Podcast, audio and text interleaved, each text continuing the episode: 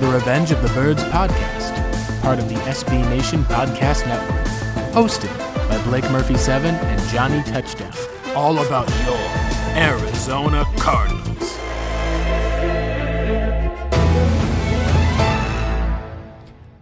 Hello and welcome into the Revenge of the Birds podcast. We are broadcasting kind of our first official off-season show. Uh, Kyle's the 2021 season. Uh, my name is Blake Murphy on Twitter at Blake Murphy7, and uh, I'm joined with my co-host, the Venerable John Venerable. And Johnny, uh, today we're going to talk a bit of Arizona Cardinals football, specifically looking at some of the offseason. We'll talk about a couple of coaching moves that the team has made.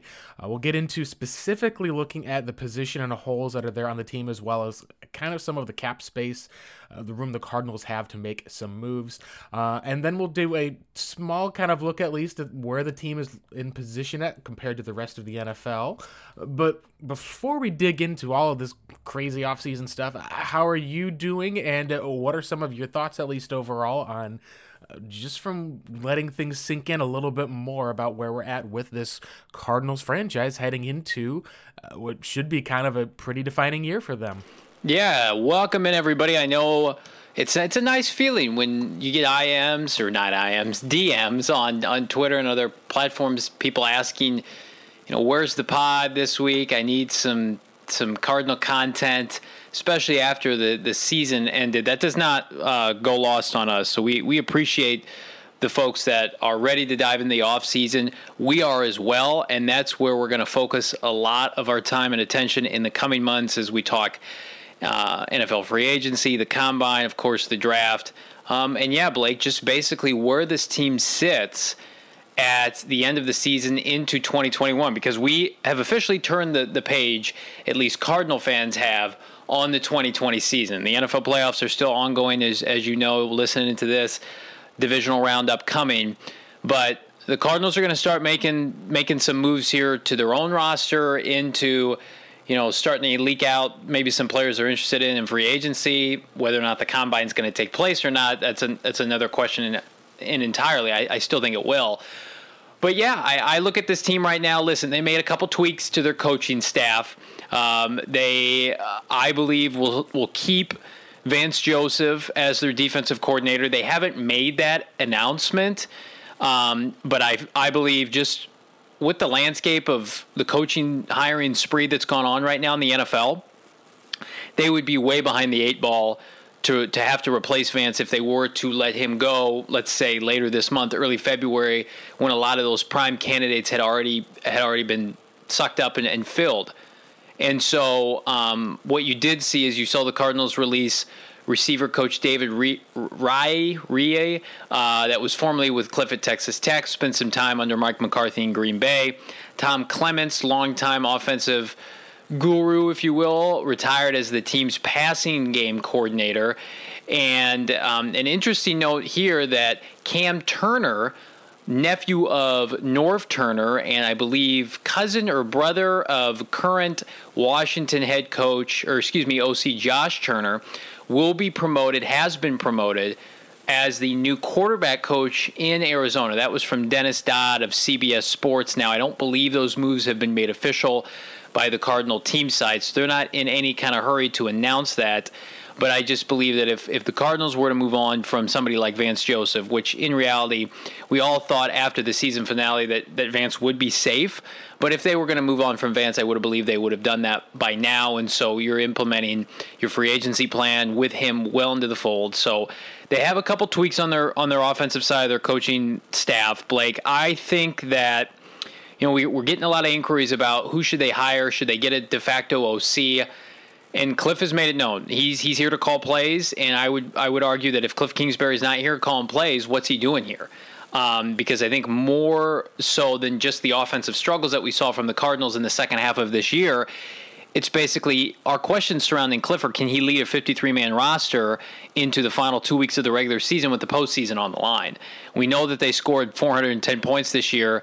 Um, yes, his play calling was up and down, but I just think if you're going to bring in a veteran offensive mind to go with Cliff, number one, they're, they're just they're not going to bring in a guy like um, uh, the Doug Pederson of, of Philadelphia, who, who's going to want to try to get another head coaching job, and to do that, he's going to call plays. I mean, these premier offensive coaches want to call plays so that they can get elevated to be and a head coach in the NFL. And nobody's coming to Arizona that's uh, wanting to call plays in the NFL because they know that's that's Cliff's baby.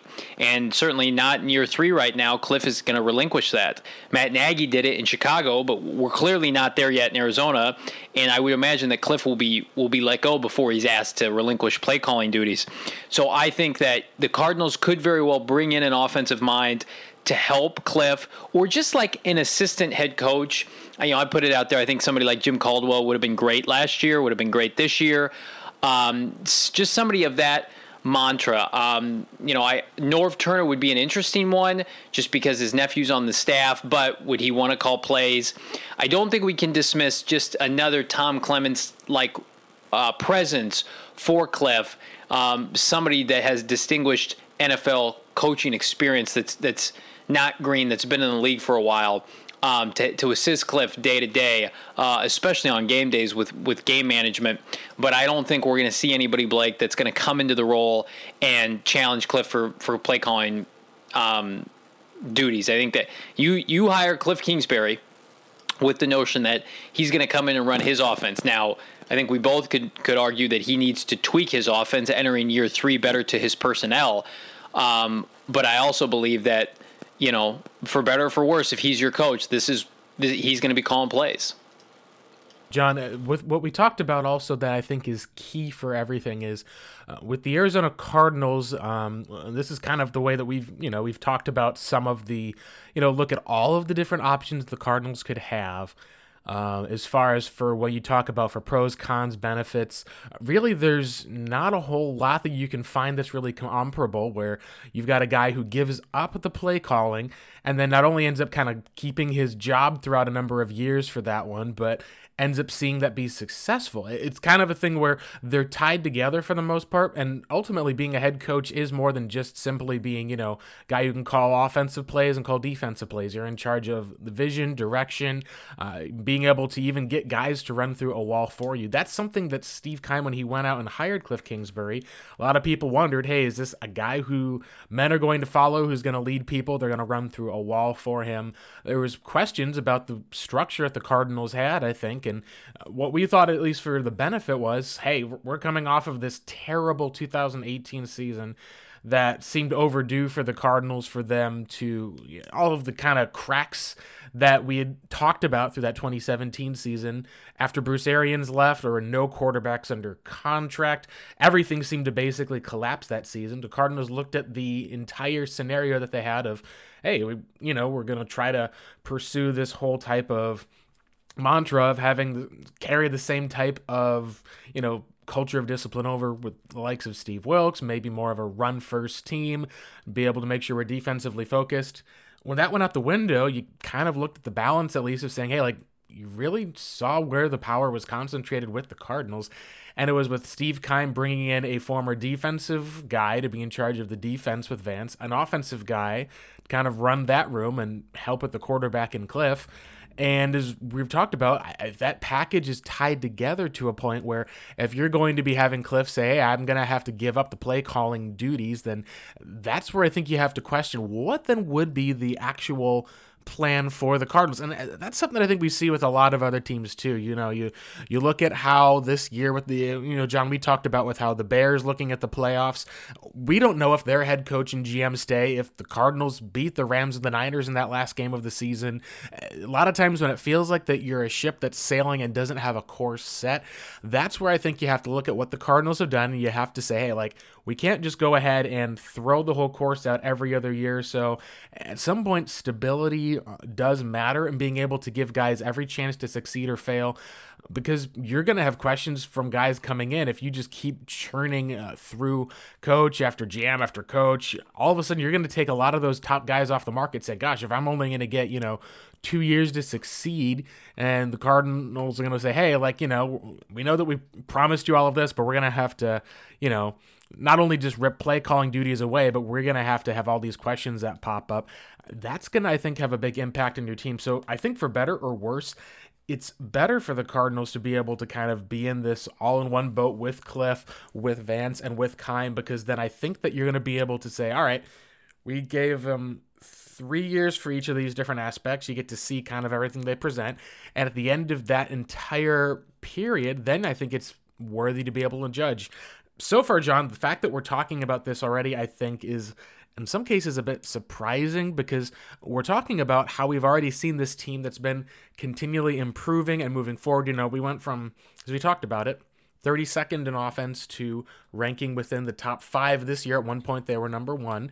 We've talked about the improvement in win total as well, going from three wins to five wins to eight wins. Uh, the biggest thing I think for a lot of fans overall, and especially, is that I think it's double folded. One was that a lot of people, at least, still didn't see this team passing the eye test, even when they were at five and two when they started to struggle against other teams, including, you know, teams that were weaker than they were. Uh, you think back to the struggles against the Patriots team, the last two games of the season, even that early start against the Panthers and Lions.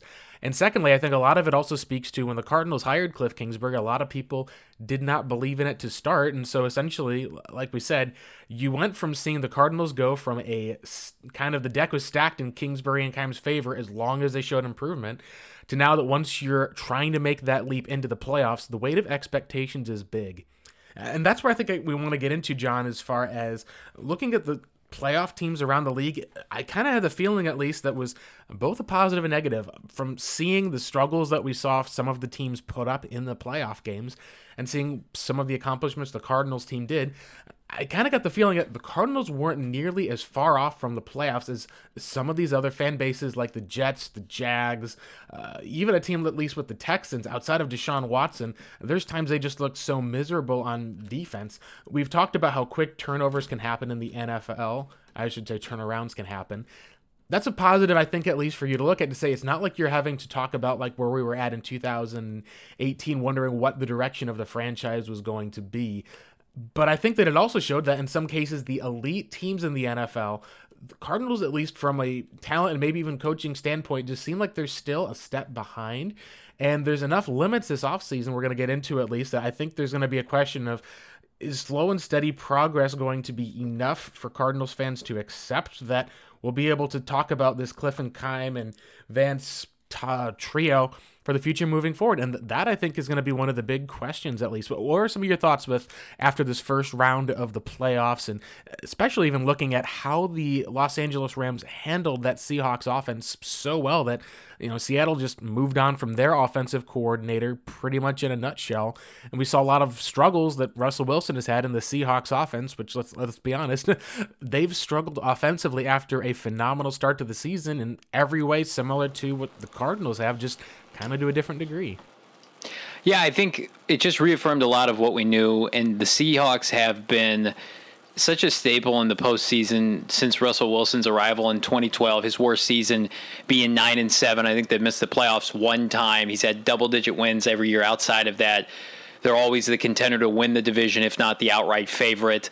Um, and so you expect them to be there every January as long as he's in the fold. But I think that what we're seeing now is something we talked about during the season, Blake, is the roster is so top heavy.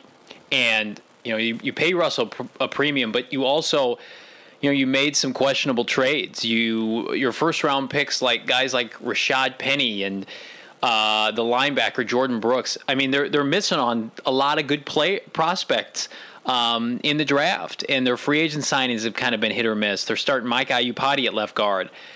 That's a team that is carried every year by one singular player, and it just appears like every January, it's the total opposite of what they were early on. Is Russell was very much a complementary player on those Super Bowl contending teams. Uh, with the Legion of Boom and Marshawn Lynch, multiple Hall of Famers everywhere. And now it just feels like Russell and some really nice receivers and uh, you know two or three players on defense shine throughout the, the course of the year but they just they have so many glaring holes on this roster that unless Russell plays all worldly throughout you know six months out of the year, they're never going to win a Super Bowl again. And they just right now they're at a, a, huge disadvantage because I think if that game had been played with fans, you know, with the 12th man, that's probably a different result. So I think that that did not help them this year. Uh, and you could you could push back and say, well, they haven't been a great home team for the last couple of years. I just think in January we've seen how that environment plays out. They don't lose those those games too often. Um, so I just I think we just we need to be comfortable with Seattle every year being very competitive during the regular season, striving for excellence, but should we take them seriously moving forward in the NFC? I just think that there are too many holes on their team. Um, and Russell himself admittedly said, you know, I got to be involved in this OC process. This is a critical venture and point in my career. And I would agree with that. Now, on the Rams flip, flip side, it, it is a little scary if you're a Cardinal fan just because of how well they're coached. And I think that we've seen that con- confirmed this year, affirmed, because Sean McVay is excellent. And we know he's excellent, leading in half. Uh, he's never lost a game and then you think about how limited they are because of their quarterback play. And yes, Jared Goff's going to be in the fold next year and maybe the year after.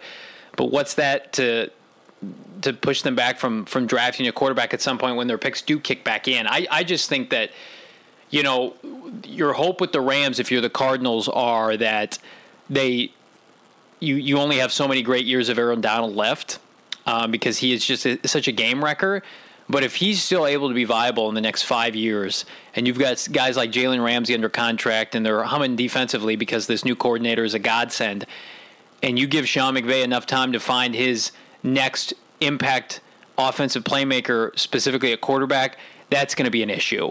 Um, and it's kind of like a like a sleeping giant. We we feel like these NFC West teams are very good, and they are, but they're neutered in some way.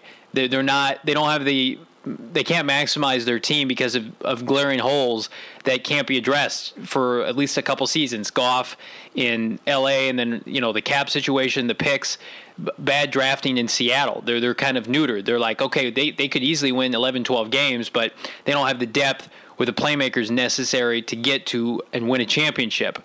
And the Cardinals are in this position where they they should have everything going for them. They've got an elite young quarterback. They've got cap space freeing up the next two years. They're going to have high draft picks. They've got young talent, but it's it's the caveat of they don't have Sean McVay. They don't have Kyle Shanahan. They don't have Pete Carroll. And we're going to see, it's going to be a really interesting study over the next 18 to 24 months how much that matters.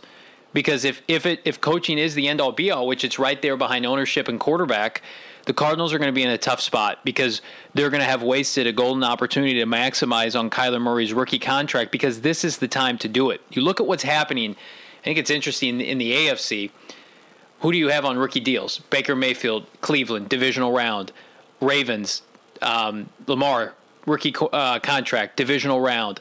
Up until recently, Patrick Mahomes, divisional round uh, of course, in on a rookie deal and has been to the, the postseason, the divisional round each of his first three years, right? And and and who's the other? And Buffalo, Josh Allen. Yeah, let's take it one step further. Baker Mayfield who's still on his rookie deal, is the oldest quarterback left in the playoffs in the AFC. So you're yeah. talking about how in the AFC it's just all of this youth, all of these young players, and then in the NFC you're looking at you know Tom Brady and Drew Brees are playing each other this week. So there is definitely a question I think with the Cardinals that are looking if you're still going to be a step behind all of these teams.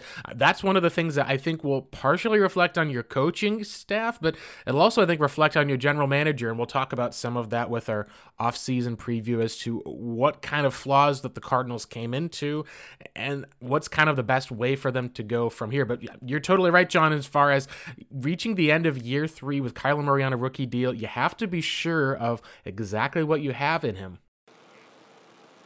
Yeah, and I think just you look at the teams that have maximized it, those teams in the AFC, that Final Four, their coaching is is all premium level. They, you know, Cleveland's coach Stefanski is going to be probably coach of the year. We know Buffalo's coach; he was making the playoffs before Josh Allen got there. He got to the playoffs with Tyrod Taylor. Um, I think Sean McDermott, and we know Andy Reid and John Harbaugh are probably going to the Hall of Fame. And so those young quarterbacks are in stable organizations with, you know, good to great to elite head coaches, and then their their rosters have been maximized. You could argue those are four of the five best, four to the six, seven best rosters in the NFL. And then you've got Kyler Murray, and he's sitting here and he's thinking to himself, you know, I should be a part of this dance. Whether or not they would have advanced last week, you know, is here nor there. But the Cardinals have talent and they have a playmaking young quarterback and they should be on an upward trajectory. But they fumbled away a chance to, to get there and for folks to take them seriously. And so when I look at the, the the scope of the NFC, there are going to be chances for the Cardinals in the next two years with Kyler Murray making well below league minimum for starting quarterbacks to take that take over teams that you know New Orleans is going to have a quarterback transition. Eventually, Tampa is going to have a transition. Atlanta, what's going on in Detroit? You know, could can you take advantage of this window that San Francisco has no QB? Chicago. I mean, really everybody but you would think Green Bay, and if Dak Prescott comes back, Dallas. Um, outside of your own division, there's going to be chances for you. But I think they're they're a, they're a prisoner of the NFC West right now, and that's unfortunate.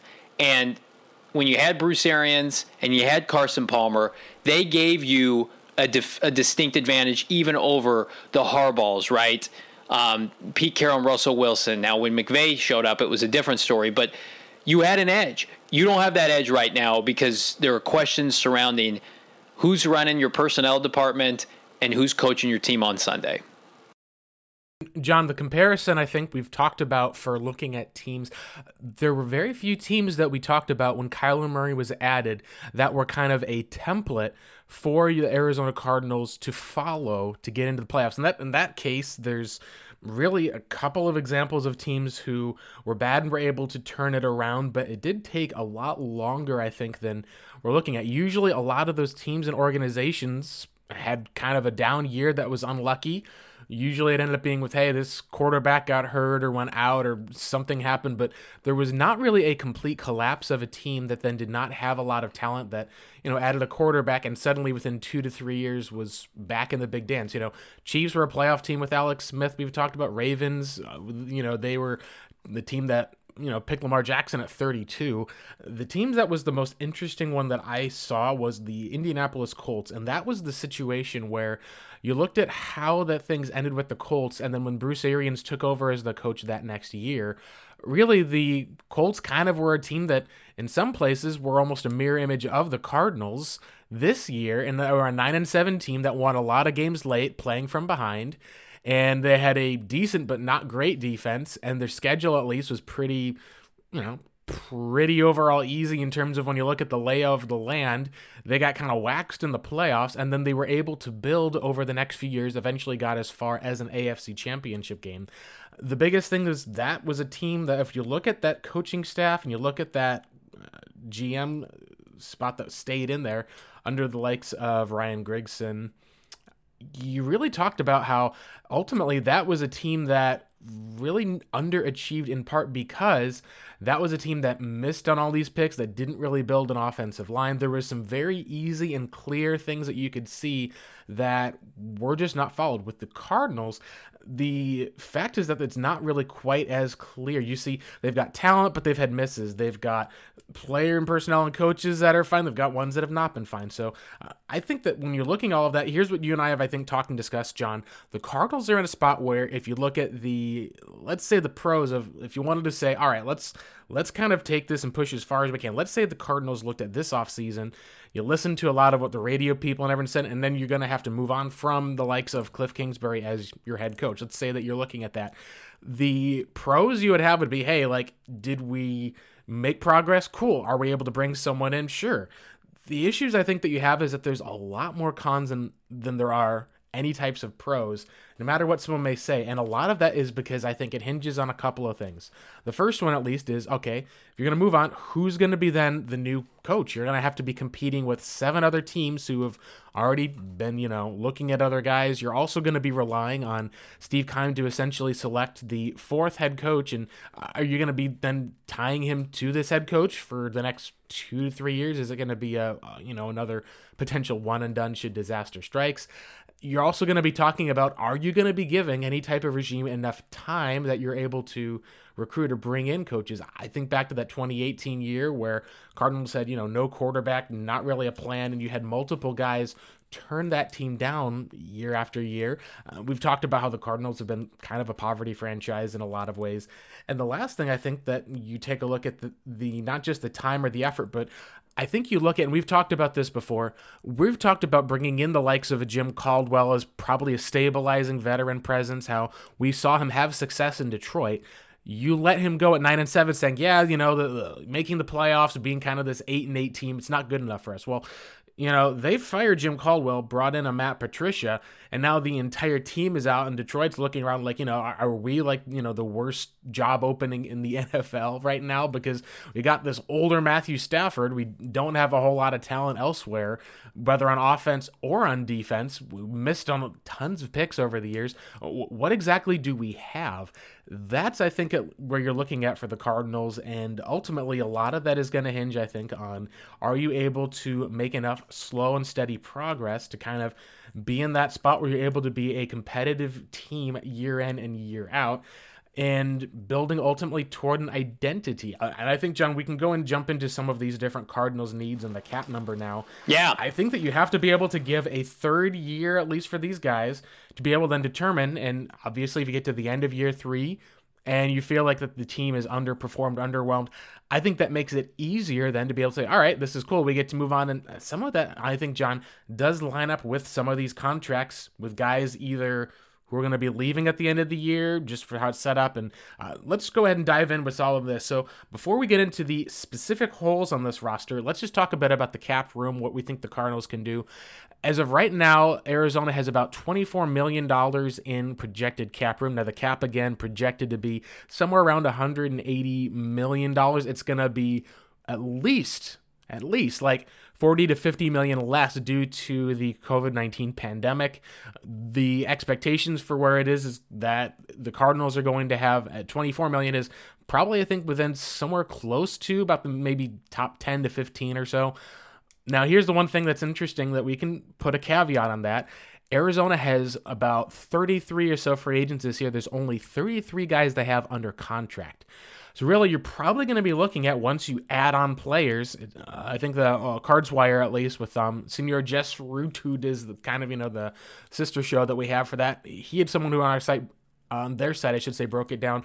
They estimated about 13 or so million dollars or so of cap space the Cardinals had to work with. So that's because, okay, it makes sense. You had 24 million dollars. You got 50 what is it 53 players you got to get for your roster. You're only at 33 right now. You got to add 20 guys. That's going to fill in some of that cap room. There's three cuts that i think you can expect the cardinals to be able to make and that would be cutting robert alford which should save you about 7.5 million dollars in cap gain. You'll get a bit of dead money. He's released, you will probably be looking at the likes of Maxx Williams being released. He's due about uh, what is that? About uh, base salary of 2.5 million. There's a roster bonus that's on there. If you let him go, you're going to be able to add about 3.1 million. And the last one would be Devon Kennard. If you let him go, you'll probably be looking at a dead cap of about 3.7, but you'll get another 4.2 million back in that. So if you look at those different gains, suddenly you're talking about adding probably about $12 million in cap space to what you had. So now you're looking at, okay, an actual $25 million in cap room that you can spend on guys that's not just going to be filling out the rest of your roster. This is about what you can actually have to spend. And John, I think when you look at that, what I see with that is you've got at least a, a couple of different moves you have to be able to make specifically around the likes of Patrick Peterson, Larry Fitzgerald, and I think the likes of Haason Reddick become the three biggest names. Uh, so let's talk ab- about those three because, John, we've already discussed, and we don't think that Larry Fitzgerald will be back. We've pended that. It just seems like the writing on the wall. Uh, there was another thing that came out at least with uh, Lance Zierlein sent out a tweet kind of seeming to hint at Fitzgerald's retirement. The fact that his stats were the lowest and also just the cost. I don't see Larry Fitzgerald being a guy who's, when you're talking about to come back, put up the same type of performance he did coming off of a year where he had COVID, was questioning a lot of things, and is going to be taking one of these one million, you know, one year, five million dollar deals now that the Cardinals are paying DeAndre Hopkins. I don't see Fitzgerald being back. The question I think then is what are the likes of Peterson and Reddick coming back? Because both of those guys I think are positions of need at corner and edge.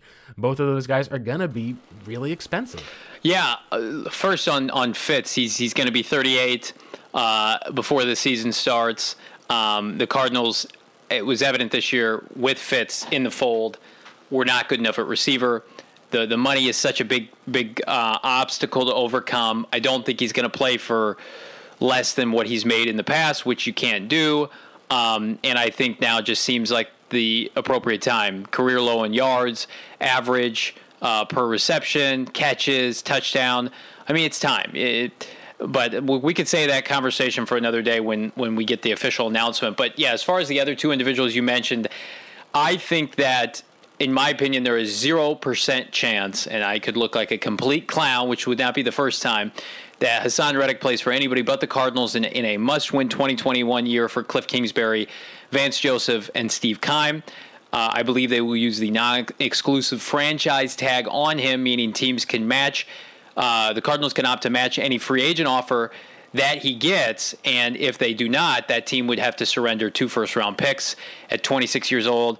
I don't think anybody's given up two firsts for. I know that nobody's going to give up two firsts for Haason Reddick, meaning he'll be back on what equates to the franchise tag at roughly 15 to 16 million dollars per, which is the going rate for a premium outside linebacker. You've got him and, and Chandler Jones at least for one more year together for a playoff push with a combined cap hit of 35 million. Yes, it's a lot, but you, you go into next year thinking that you've got two individuals that if, if things break well could combine for 30 sacks. We talk about the unknowns for this team going into next year, positions of strength pending health, that would be one of them. Chandler Jones, by all accounts, is going to be ready to rock and roll next year. He'll be motivated because he's in a contract year. I also wouldn't completely dismiss the notion that they could get Rex signed to a multi-year deal that would lower his cap hit for 2021.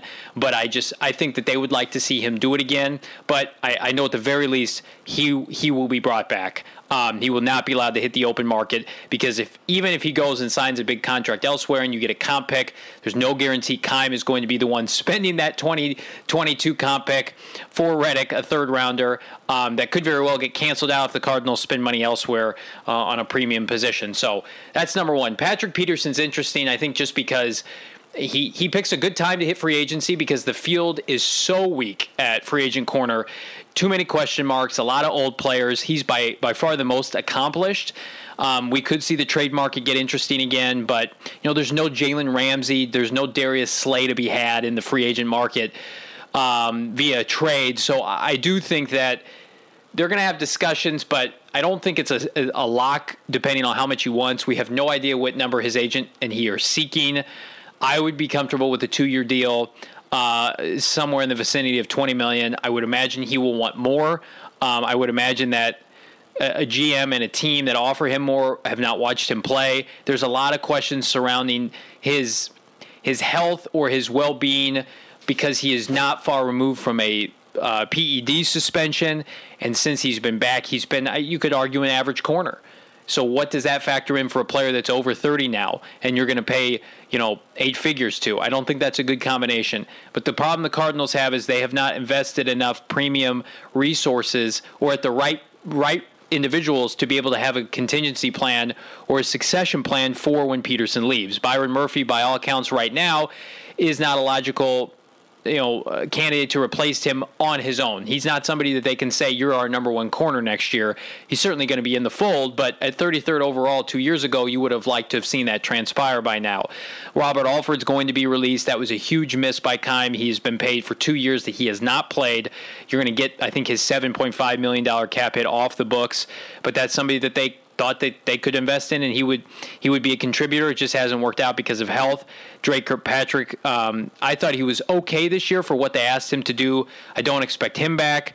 Um, so they're in a, they're in a precarious position at corner for a lot of different reasons. But I, I just think that with Peterson.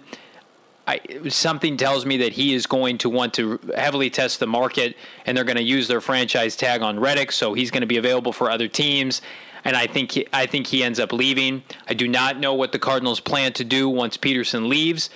I, I would think that if, if a Jason Verrett were to get out of San Francisco for a day and the Cardinals could have a meeting, that was somebody who really impressed this year. That's got a ton of upside. It's his question has been health. Um, I I'm just not.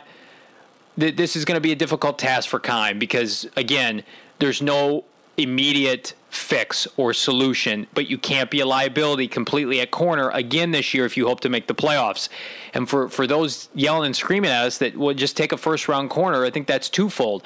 Number one is there there's been very minimal examples historically of first round corners coming in and playing like number one or even number two corners year one. So if they take like a Patrick Surtain at, at 16, there's going to be a, disti- a, distinct and definitive learning curve. And then we've also seen, even if they were to get Surtain, they would have already signed a couple low cost veterans that Vance Joseph will be probably more apt to play early on, that he slow plays rookies outside of the defensive line. So I that's why I am fairly confident that they're going to end up with, at minimum, Reddick back in the fold and one premium, and I say premium meaning like one starting cornerback to come in next year. What it's not an A plus corner; they don't hit the free agent market, but somebody, if it's not Peterson, that, that's going to come in who's been a 16 game starter that they can say can go and at least cover a number one receiver.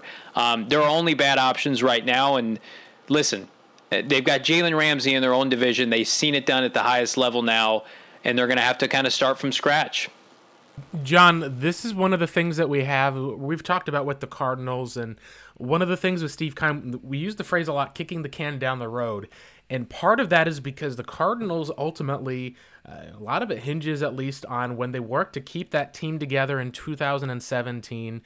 One of the benefits was you basically looked at how the Cardinals treated their stars, and you kind of had your core four were kept together. Uh, you had the big contract given out to David Johnson. You're paying Fitz 11 million a year. You had Chandler Jones, who was given a essentially when you look at the production he gave for the deal that was given, one of the better contracts in the NFL. With Patrick Peterson kind of finishing up his deal, that eventually for the work he was doing for at least about I would say for the first year or two was valued properly and then was looking like a steal you know, maybe 12 to 13 million dollars down the stretch. What changed obviously was Peterson's suspension, the shift over with Wilks that the Cardinals struggled, and then you saw back in 2019 and even in 2020, just felt like that the there were times that Peterson played well, and there was times where it looked like he lost his juice, and it averaged out to ultimately average play for a guy who's a 30 year old corner hitting free agency, looking kind of for one last big deal. I think that was one of the things that we've seen, at least with the Cardinals, was they never really fully embraced being able to kind of toss everyone out, being able to uh, embrace kind of, you know, kind of flushing the cap to be able to have a huge influx of available cash to spend.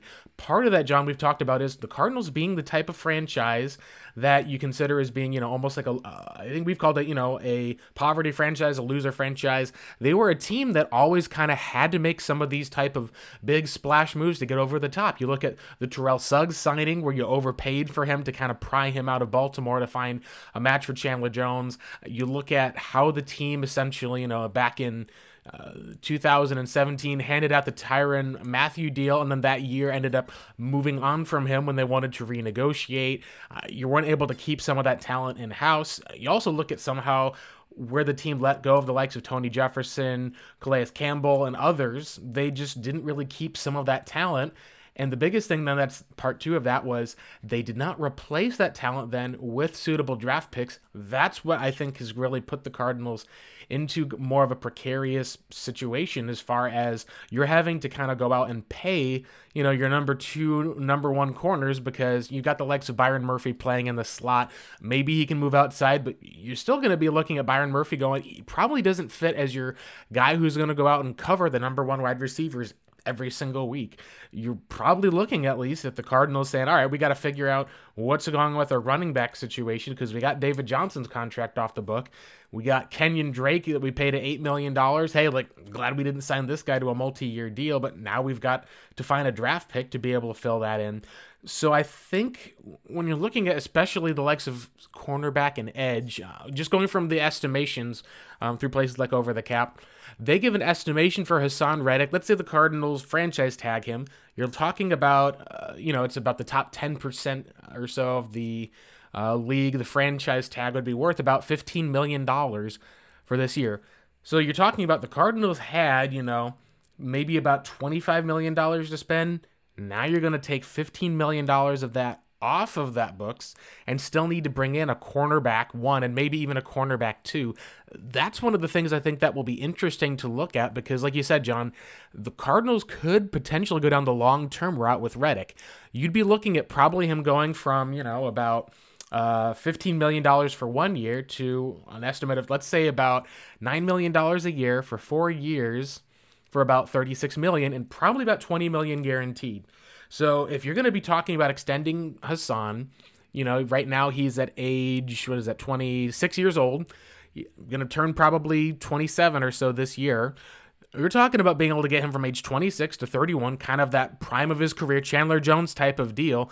Because of the fact that he's only had one year of it, because of all those cases, you're kind of gambling saying, hey, like, if he does not turn out and it turns out to be a fluke, that's not going to be a good deal for the Cardinals because you're going to be then paying out 20 million guaranteed over 4 years having this cap number that's hanging around on your book when you could have done that in one single year and paid $15 million. Now, here's the counter for that. If Haason goes off next year, and let's say that the worst case scenario, Haason Reddick kind of you know, worst case scenario would be you don't have any edge players going into 2022. But let's say that Chandler Jones, the things we saw this season, like there was a physical wall, there's just been issues. He's not the same guy he was. Suddenly, you're going to have to pay a big deal to the likes of Haason Reddick. His contract would probably go if he goes off and pulls it off again. Let's say it goes from 9.1 million to 14 million dollars a year for that four year contract. Now you're talking about you know a instead of a $36 million deal, maybe a 50 to $55 million deal. And then you're talking about the cap potentially expanding with a new media deal. There's going to be, I think, a benefit and a con to signing Haason long term. I'm kind of with you where if the Cardinals decide that they want to keep Haason and Chandler, make them do it again, and then kind of pick whatever version they want to be able to try to keep and extend long term. Yeah. The best case scenario would be to say, all right, cool, we can go ahead, tag Reddick, and if he doesn't pan out, you're like, okay, well, we can let him walk. The other thing that's interesting is let's say that both of those guys go off and end up being, you know, like let's say that they have phenomenal years and they both have 15 sack years. Well, Chandler's a guy who's proven at 31. Are you going to give him the big deal? Or are you going to look at 27 year old Haason and say, hey, like he's done it two years in a row?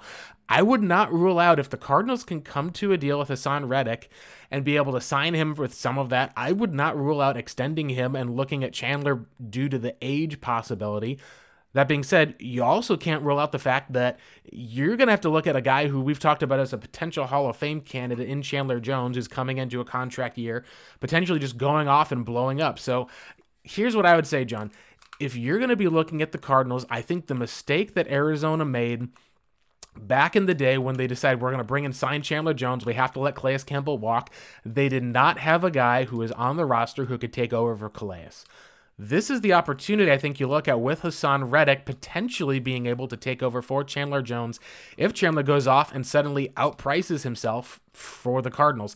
I would say that I'm okay with using the franchise tag on Haason Reddick, even if it's going to fill up an extra, you know, five or six million dollars over the long term deal, on the chance at least that you're talking about, you know, the fact that the Cardinals, if he, you know, flops or flunks or goes under for that one, I think if he does end up flopping and you did sign him to a long term deal, you're not going to probably be around as a GM to figure out what's going on with all that cap stuff anyway. You need to keep these guys both intact. So I am probably the least concerned as far as with edge in terms of the Cardinals being able to be set for 2021. I think the question, John, comes the long term approach from 2022 to 2024. Who's going to be rushing the passer for you? Is it going to be Chandler on a long term deal? Is it Haason? Are you going to be talking about watching one or both of those guys end up having to walk and drafting a first round guy in 2022? I'm not as concerned about that for next year. And as we've talked about the Cardinals, I think you need to treat this as desperation time year over year. And in that regard, I think whichever approach Arizona takes, nine millions a year for four years for Reddick, or just one year at 15 million. I think as long as you keep him, you count that as checking that box, and that's still a win for your franchise because no matter what, you're going to be at least set for next year into the pivotal year for Kyler Murray's rookie deal.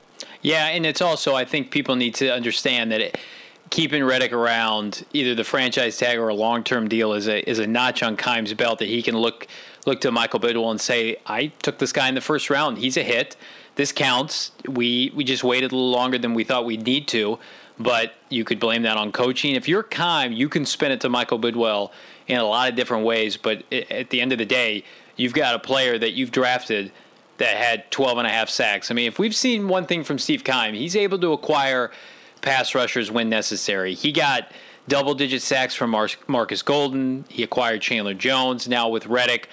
Um, and I just think with, with Vance entering year three, you want to keep status quo of everything that was working and then what was not working, let's get some replacements. And I think that that's why I'm so bullish on Reddick returning and then questions surrounding Peterson when we saw him get exposed so many times this year. Um, you, you need to be able to go into next year saying outside linebacker – Depth wise, may or may not be great, depending on what happens with Devon Kennard. Maybe they draft one, one later or early, but your two starters, I mean, you feel like can be bona fide studs for you, and that's a good place to be. Um, but you know, shifting our attention, Blake. I know a lot of people have asked us, you know, who do you think is getting released? How much money can they save?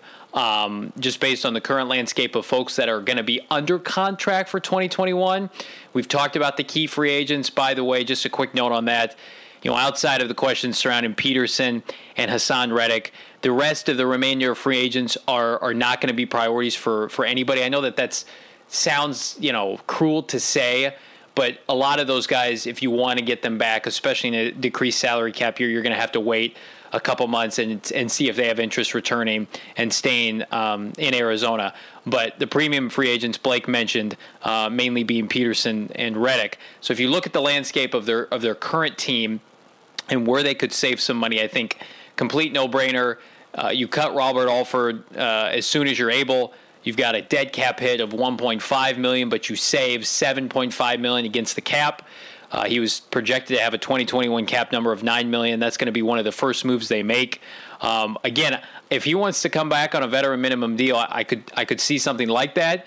Um, but they're not going to count on him. Uh, another player that I would expect that they would at least explore moving off of um, next year. Devon Kennard, if they're allocating big time funds to Reddick, where does Kennard fit? Does he fit? $8 million cap hit. I, I would not imagine they would want to pay that. You'd have a $7.5 million uh, dead hit uh, of dead money, but you'd be able to save over $4 million. I, I think they let Devon Kennard walk. I would not bring him back when he's losing playing time to not only Reddick but Dennis Gardeck. That they have to go out and trade for Marcus Golden. That just tells me that's he's just not a good fit. I never liked that signing to begin with. I think if anywhere he belongs in a four-three, and with with Vance coming back, uh, that's not going to be the case at least for 2021. So those are two names off the top of my head, and then a couple um, names to watch for. Both of which I think there's a 50 50 chance they return, leaning toward returning. Number one being Jordan Hicks. Um, if you designate him as a post June 1st release, you save $6 million with only 3 million of dead money. Um, that's interesting. And then Justin Pugh, uh, left guard, post June 1st, I believe, uh, you save just under $10 million uh, with a cap hit of dead money at 2 million. So those those two scenarios, I think of of the of the two players that are released. In my opinion, while I think he's the better player, I think Justin Pugh is the one I think has a better chance at being released. But I could see him having his contract restructured and having that $11.25 million cap hit reduced and put toward a future year. Um, just because with Jordan Hicks, the Cardinals have really put themselves in a difficult position defensively where Hicks still calls the defense. And Isaiah Simmons really should have been given that, those reins sometime in 2021, 2020. But with Vance Joseph so reluctant to play Simmons over De'Vondre Campbell. Now you're going to go into a season in which Hicks being there for Vance is necessary because we still have not seen Simmons play 90 plus percent of the snaps. So I would be incredibly surprised if they cut Hicks in favor of not only Reddick because he plays the other position, but another external linebacker that you would again have to teach the defense to. Now maybe you can get a Vallejo in the fold and, yeah. and he could be a sub starter. Maybe you get another free agent on the cheap.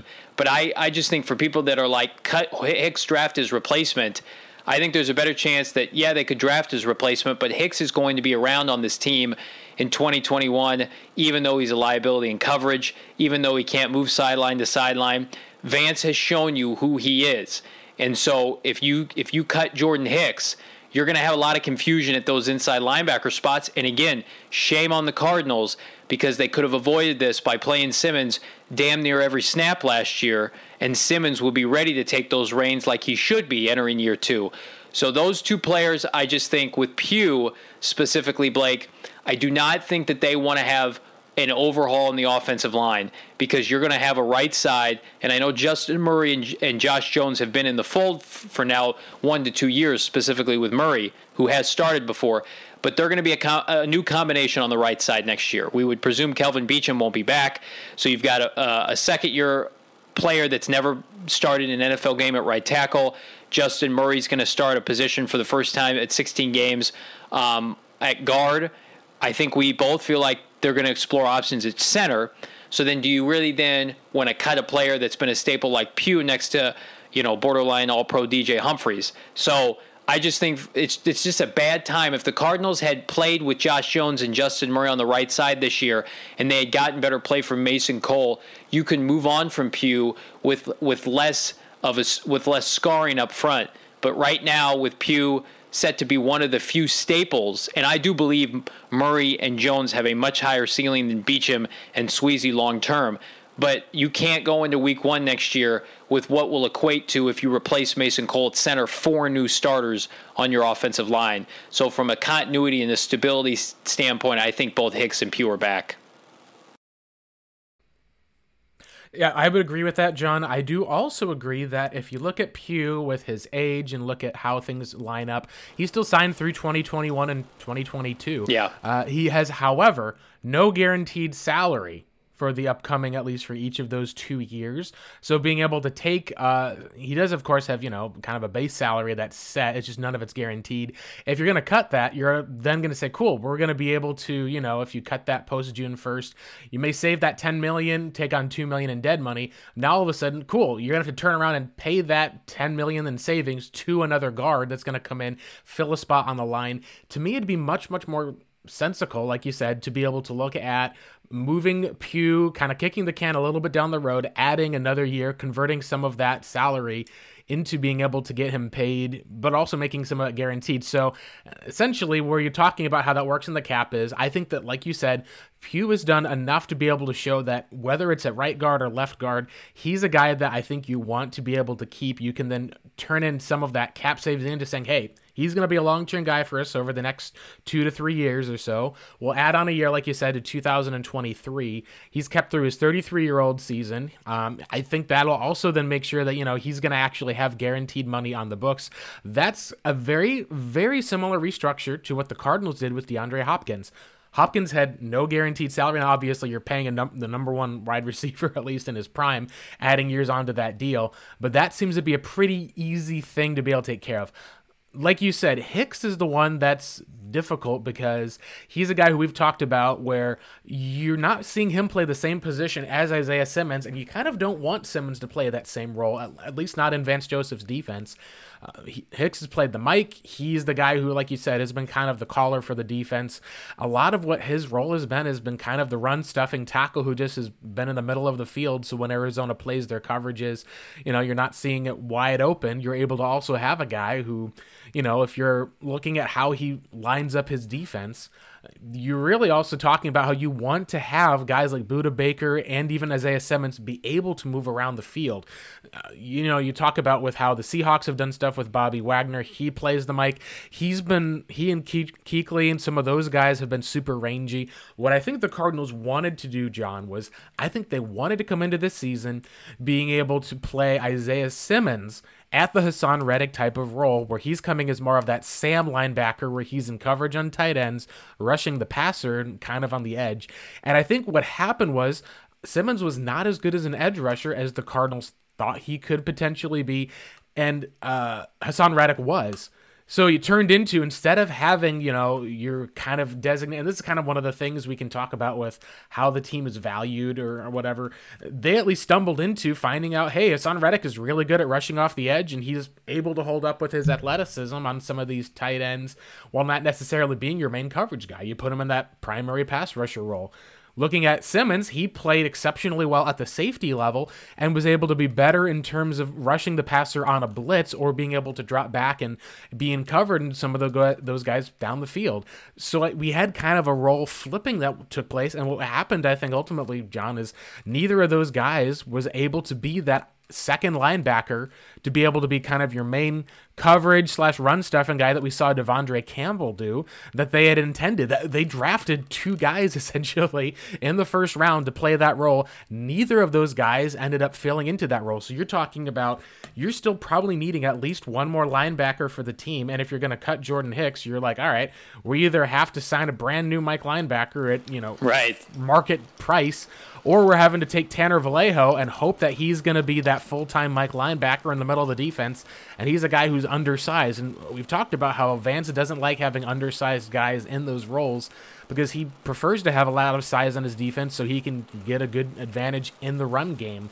That's been part of what we've seen, at least, that's worked so far for the Cardinals. We've seen that run defense be, uh, for better or worse, fixed from 32nd under the likes of Steve Wilks. And part of that, honestly, John, is you don't have Haason Reddick and Budda Baker and uh, even Dale Bucannon, all of these light, you know, 200 pound or 215 pound or less guys in the middle of the field getting run over and blown up as soon as someone moved the gap aside.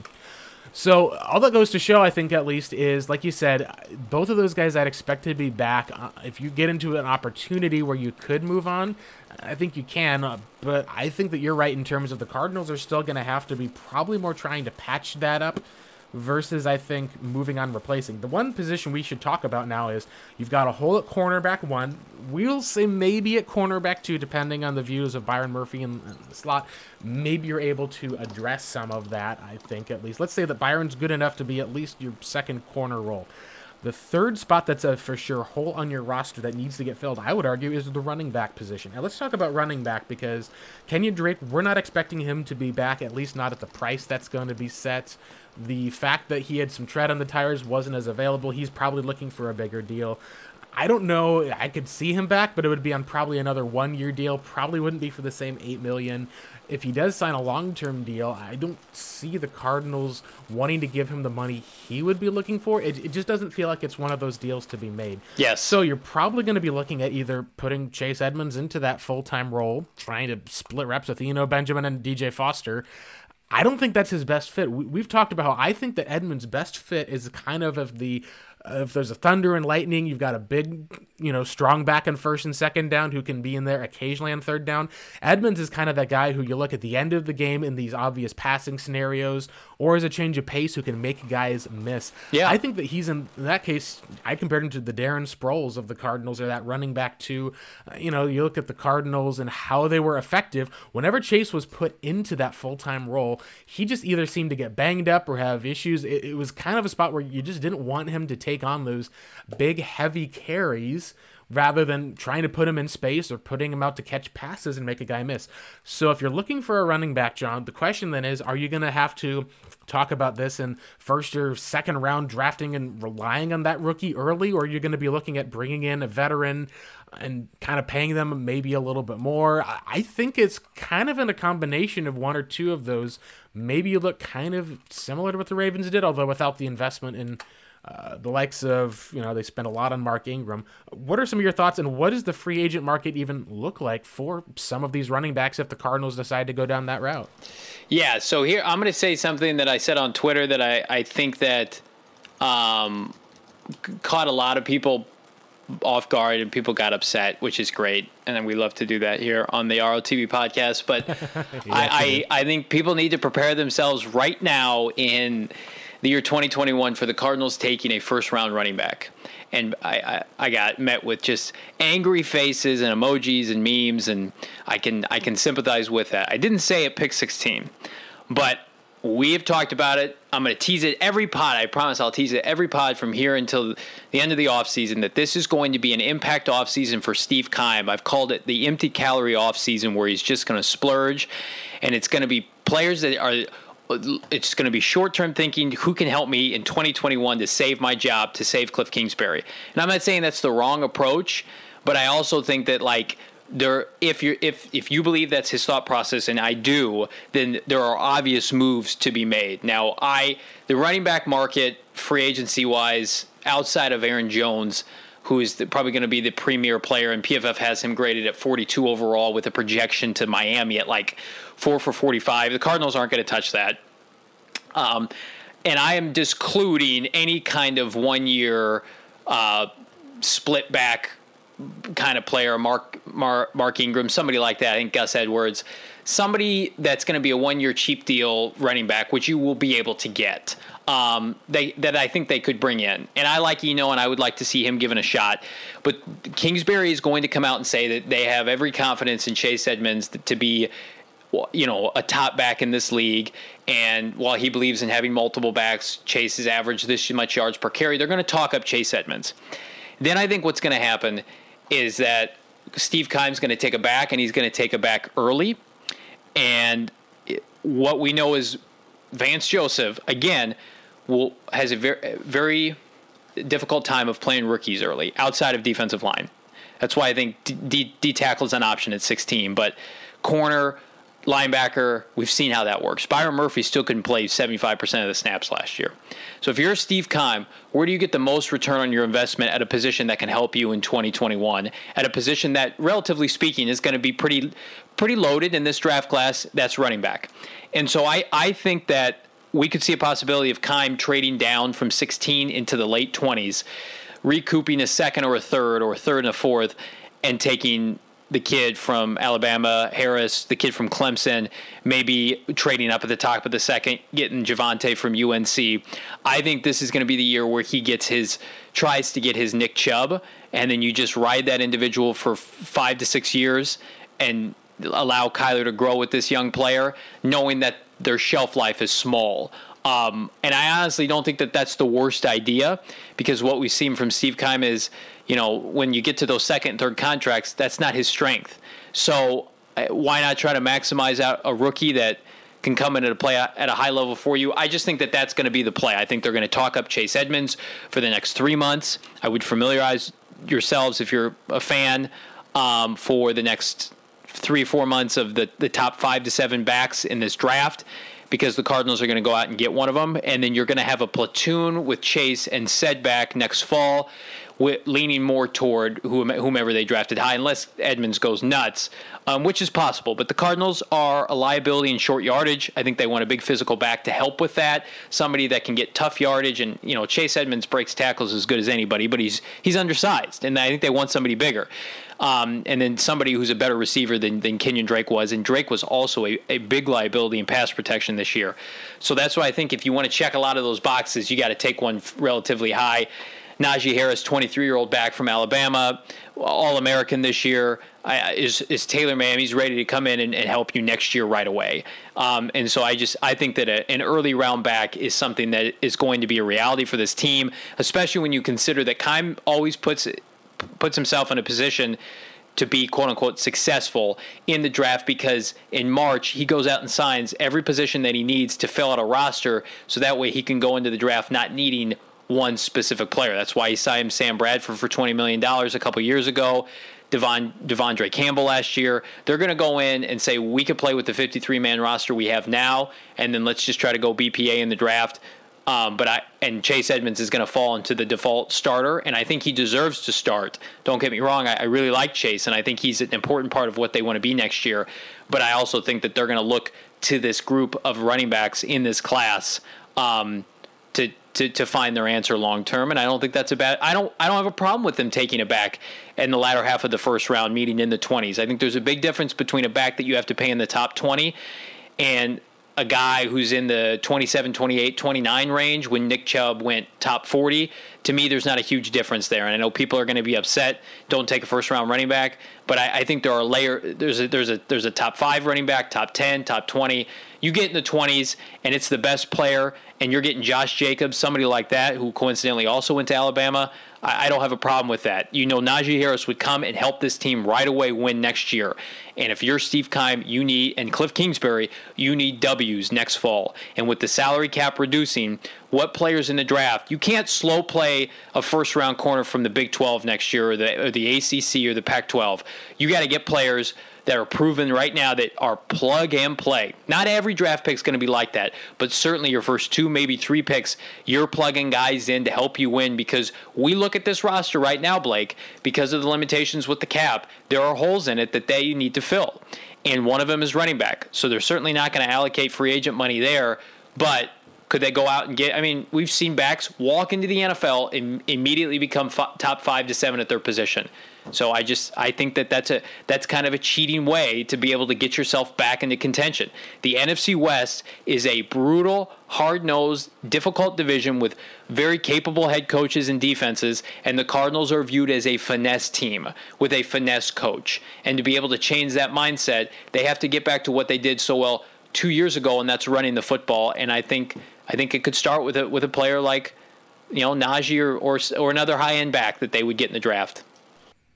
Yeah, John, it'll be interesting to see because we've talked a bit about this that there's been a devaluation of the running back that's happened, but it's not been as much of a devaluation from going in the uh, you know going in the first or early rounds. It's been much more of you're not seeing a Todd Gurley going in the top ten anymore. You're not seeing uh, you know a Leonard Fournette or Christian McCaffrey going at pick four and pick eight. Uh, you're seeing a lot more of these teams are waiting to get running backs, but are still taking them. And kind of the sweet spot it seems like is in that early second round um, or early third round is where that sweet spot's kind of been. I think you look at after the likes of Saquon Barkley, you talk about like that entire year you had uh, three players ultimately who went before Nick Chubb went with the third pick of the second round. That's kind of surprising since Nick Chubb, if you look at the list of Saquon Barkley, Rashaad Penny, Sony Michel, he's probably the best of those different types of backs. Uh, you also talked about, you know, the Bucks have gotten not what they've wanted, but at least decent play out of the likes of Ronald Jones. You find usually kind of your second level running backs are the ones that are taken, you know, on early day three. There are risks that you have, like you know, you talked about Josh Jacobs being an obvious one. Um, there's risks that you're gonna have. You know, like you talk about David Montgomery not being a guy who's panned out as much. A guy I would pick out even with the Darrell Henderson is a guy who you've missed on last year I think kind of showed and John we talked about how the Cardinals last year were looking somewhere in the running back market. The issue that we talked about was the Cardinals where they probably would have taken and drafted a running back was exactly in the range where they gave up that pick for the likes of DeAndre Hopkins. You know, we talked about Clyde Edwards Helaire as a guy that we thought was an awesome fit for this offense. He goes at the very end of the first round of the Chiefs. They then have, I believe it was one, two, three, four, five running backs went in the second round last year, John. That is essentially, I think, what the NFL is choosing to do. The NFL has looked at backs and gone, hey, we don't need to draft these backs as much in the first round because we can get a lot of these guys in the second round. It'll be interesting to see if the Cardinals end up, like you said, potentially trading back, decide to still take a guy in the first round. Because, you know, right now, let's say they stay at pick 16. You're going to be talking about a five year, $14 million contract. Right. That's going to be handed out to whoever's there. That could be a huge steal because, you know, you're talking about last year. Um, who is it? The likes of. Um, trying to think of who it was that one. It was oh, just, just last year at the Cardinals, Kenyan Drake. He was on one year, eight million dollar deal. So you're talking about getting four to five years of a guy for what you paid half of to Kenyan Drake in one year, and that was just in the transition tag. So that's then a question of all right, is where the Cardinals can you find starting running backs outside of the first round? I'd say sure. Can you guarantee that those backs will fall to the second round? And that's kind of where I think a lot pops in as far as the best running back in the class. We talked about, you know, you mentioned Etienne and uh, you mentioned obviously Alexo Najee Harris. That's, I think, a big decision for the Cardinals to be able to make because you're going to look at some of these guys in the free agent market. Like there's going to be a guy like, uh, you know, I would say Mike Davis and Carlos Hyde are two guys who are going to hit the market. Both guys at least probably got about 500 or so yards, showed they were able to be capable as far as being a running back to carry the load. Can you be able to pay one of those guys? You know, maybe a one or two year deal, get maybe them for, you know, it's going to be obviously more expensive than if you're going to, you know, draft a guy because that's just how rookie running back contracts work. But then would you be able to get enough from them that even if you say swung and missed on a guy on, you know, the second or third round, could they at least carry the load enough where you're not going in saying, yeah, we're, we have gotten no running backs that are able to carry the load for this team, which, as we've talked about, the Cardinals like to have at least one guy running the ball. They changed that this year, and partially because Chase Edmonds was just so effective on being the change of pace back to be able to pick up a high number of yards per carry and make guys miss while catching passes. He, he just I think, John, are in a spot where they're going to have to value are they able to address the needs? And a lot of that, to me, I think ultimately functions around the final uh, of these kind of big holes you have in the roster. We could go probably further. You know, I think there's future shows to go over that. But the last thing we should talk about, at least, is you know, we've talked about the second cornerback. We've talked about maybe there's a third linebacker you bring in. I think that nose tackle is one you could say there's a hole, but if you look at Rashard Lawrence and Leki Fotu and expect them to step up, I don't think that's going to need to be a big contract to sign. I don't think that's really a hole. Yeah. The one that I think at least is left are positions to potentially upgrade. You could say, sure, maybe you upgrade on the defensive line. Maybe you need to upgrade or bring someone in at one of the guard positions potentially. You know, there's some guards who are out there. We talked the same about ultimately with center, but none of those are really holes. The one that's not necessarily a hole, but maybe we should consider one would be that wide receiver two position. Because right now, if Larry Fitzgerald, we all are expecting him to retire, but even if he doesn't retire and would be back, it'd be on a one year, $5 million deal. You wouldn't be expecting very much. That to me would be kind of shocking. Would be if Fitz did come back and take that deal. You're talking about Christian Kirk or Andy Isabella and Keyshawn Johnson being your guys next year. That means the Cardinals are going to have to make a decision. Are you going to be looking at signing a big deal for a guy in free agency, which is a fantastic free agent class for wide receiver? It's nothing like last year's was or you're going to be looking at potentially drafting a wide receiver early, whether it's on day one or day two. That to me, John, I think, in whatever move the Cardinals make at that and the running back spot, because I you agree with you, you can get a cheap running back. Whatever move they do or don't make at the wide receiver spot, I think may determine who they may pick at pick 16 because they've splurged quite a bit on a free agent wide receiver. You're going to probably guess that they're not going to be going at that spot at 16, just like we saw last year with the Cardinals. We were all talking CeeDee Lamb for months, for months being a potential pick maybe even over the likes of a guy who could cover tight ends. Suddenly they traded for DeAndre Hopkins. The need for a wide receiver one shrunk. Let's talk a bit about the free agent wide receiver class and maybe even some of these draft prospects because that to me is, I think, the big decision that Arizona will have to make because that will determine whether the Cardinals are forced to, you know, go after a wide receiver at this spot if they're able to find a corner or if they're, you know, in a spot where the Cardinals are saying, hey, we've addressed all of our needs for the most part, we can kind of splurge on a running back ticket like that. What do you think of the wide receiver class, free agent wise, and also draft wise as it plays into the Cardinals' plans right now? I think both are are going to be in the Cardinals' future, and I think uh, let's start with free agency. They're gonna they're gonna spend big on a complementary number two to DeAndre Hopkins because they have to, hmm. because what we've seen each of the last two years internally has not been good enough. Christian Kirk has all but disappeared. Um, he's entering a contract year, year four, so I, I, think he'll play better, but we don't know. Andy Isabella is no lock to make this team, and there's really nobody else worth mentioning at this point if we assume Larry's going to retire, which we do. It's, it's Hopkins and a bunch of question marks when you've got guys, significant Pro Bowl receivers like Chris Godwin, Allen Robinson, Kenny Golladay, you know, we like Curtis Samuel, but there's Will Fuller, Juju Smith Schuster.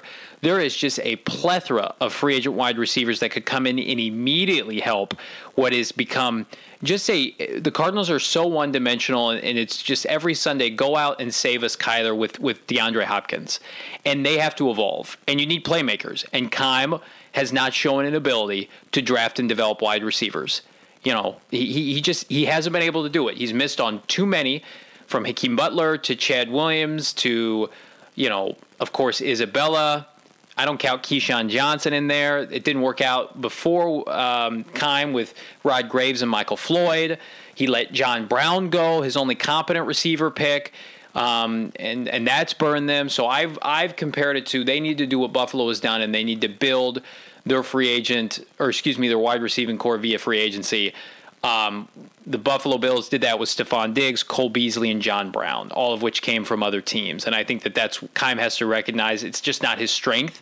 I wouldn't stop drafting receivers because of it, but I also think that if you're trying to succeed this year and contend, maybe you need to go out and you need to sign a Corey Davis you know, you need to spend a little bit more extra money to get the bona fide number two to go with Hopkins. Um, so I expect that to happen. Um, we didn't even mention somebody like Marvin Jones. There, there are like 10 to 12 options that I think would be upgrades. I think the Cardinals get one of them.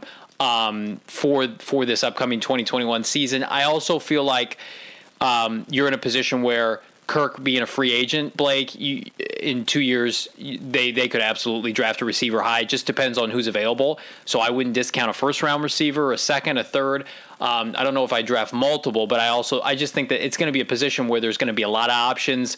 Jerry Jeudy and CeeDee Lamb were both available at pick 16 last year. So uh, the Cardinals are going to be in a really good position to upgrade that that unit again, and I expect I expect them to. So you know, if you're if you're Andy Isabella, I, I think it, it's time to start thinking about do I need to relocate, you know, where I where I'm currently occupied because uh, I could be traded, I could be cut. I just don't think that they have an appetite for him on the roster anymore. He was he was inactive under a regime that drafted him and a coach that fought for him, and he's not playing the final few games of the season, I, I just think that his na- his days are numbered as a Cardinal. It's going to be really interesting to see because I know that this has been kind of one of the areas where Walter and I have both been fine with where Isabella's been to this point. The issue, I think, that, like you said, John, was the expectation was that you would probably see a lot more of. Um, uh, the Arizona Cardinals for that one. Uh, let me just kind of wrap up with some of this one for the looking all that. I think for the price that you're paying for Isabella, the fact that Fitzgerald is going to be there, the, you got Kirk over into the slot. It's the last two years of Isabella's deal. I think that you getting in a cheap veteran to push him. Think more of like the Pharoh Cooper type. The biggest thing that's going to be really interesting to me, John, is if you're going to have to spend if you're the Arizona Cardinals, there's going to be a lot of issues that you're going to have because you're talking about how uh, if you look at the contract situation for some of these different guys, it's looking at with the Juju Allen, all the other guys. If you're already tagging Haason Reddick, you're talking about a $15 million a year even if you and that's out of you know the 25 million we're estimating the cardinals have you got about then maybe 10 million of left that you can kind of spend as far as for you know making a splash and getting some guys really th- these wide receivers are going to make bank next year. You're talking about probably about 19 million dollar estimate for Allen Robinson, who's been one of the strongest wide receivers that year. Corey Davis is probably going to make about 10 million. So Juju and Will Fuller are going to be pushing probably about 15 million dollars a year. Now maybe Will Fuller ends up because of the suspension he had, at least with the PEDs, it ends up being a little bit less. But right now, the, the wide receiver market for this one, yeah, I mean, like Kenny Golladay, my gosh, Kenny Golladay is going to be, you know, probably paid somewhere close to $17 million a year if you're talking about the Cardinals being able to stabilize the positions with how it's going to work out, it's going to be really tight. And that's where if you get someone who falls and falters, I think it's going to be very difficult. You're going to be putting a lot of pressure on that first round draft pick for there. So, what I think at least you could look at is, you know, maybe the likes of a shorter deal for one or two of those guys to bring in to challenge. But I felt like that if you're going to pay one of those guys there, you know, you're going to probably be then saying, all right, we're going to probably have to draft and play whoever we're going to get and that first round pick. And it might be that you're not able to sign or bring in a franchise corner or an offensive guard. So uh, at some point, John, what we've talked about, and this has been where I think we can leave off of, the Cardinals, by missing on so many draft picks up into this point, have kind of backed themselves into a corner where it's hard to see them make much more, you know, full on improvement or churning over the roster from where it is this past year with the players and with the cap space that they have. I think that there's ways where you can get it done at least, and what, what I would expect at least, what I think may be the case is I could see the Cardinals looking at how much money a lot of these free agent wide receivers get and go, all right, we're going to have to do exactly what the Cardinals did with Isaiah Simmons. And you struck out on an inside linebacker, you, you struck out at least in some of those different deals. Maybe that's the case for the wide receiver it'll depend to me if you get one of the top three guys this year's draft, which obviously are Ja'Marr Chase. I don't think Devonta Smith at least will be there. I don't think Chase will be there. Maybe Waddle falls. Maybe you look at the tier two guys. Uh, we've talked about some of those things for trading back. I think that's another potential legit option where maybe one of those guys falls because teams go crazy on free agency this year at the wide receiver spot. If those guys end up being gone, you're talking, like you said, John, about trying to find a, a high impact in the first round, trying to get some of these different shots. I think what really it's going to come down to, John, is are we going to be sitting talking about the same issues, concerns, lack of rookies playing for this Cardinals regime in 2022? If that's the case, John, I think that we're going to be then talking about this being an offseason, like you said, of desperation, of having to save the cards. I think that this is a spot where if Arizona does not do a good job of managing their offensive talent, being able to fill some of these holes on defense, uh, do you think we're going to be talking about a new regime entering the 2022 offseason for the Cardinals? Yeah, totally agree. I, I, I hope it's a conversation we, we don't have to have. Uh, right now, John, um, I'm going to sign off at least first. I know you're going to have to get going. Um, tell the listeners where you are located and where they can follow you and your content. Yeah, of course, here on the ROTB podcast with Blake, revengeofthebirds.com. I'm on Twitter at Johnny Venerable. Uh, and Blake, where can they find your content? Yeah, I'm on Twitter at Blake Murphy7. I'll also be there on Revenge of the Birds. Um, John, I know you've been keeping up, you said, with the Periscope streams, at least for that. Uh, you can look forward to following John maybe about like once a week or so as far as equipment it seems like he's committed to. Uh, at least as long as Periscope has been lasting, we'll see how the Twitter Live and all of that works. Uh, hopefully, we'll be able to uh, get a bit more as far as talking about some upcoming mock drafts and, you know, shake out the rest of the coaching staff and how that will work around the NFL as well. From all of us here at Revenge of the Birds, hope you guys have a solid week. Take care and have a good Friday, everyone.